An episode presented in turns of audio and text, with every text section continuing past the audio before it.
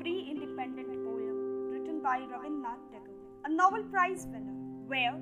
he urges to God to wake his fellow in an independent world. The same holds true today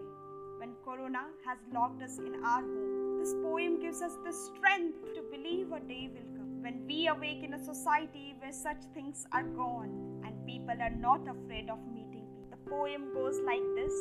Where the mind is without fear and the head is held high, where knowledge is free,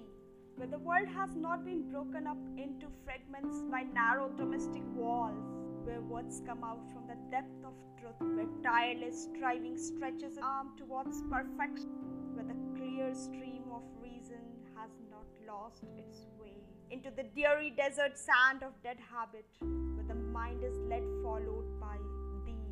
ever widening thought and action, into that heaven of freedom,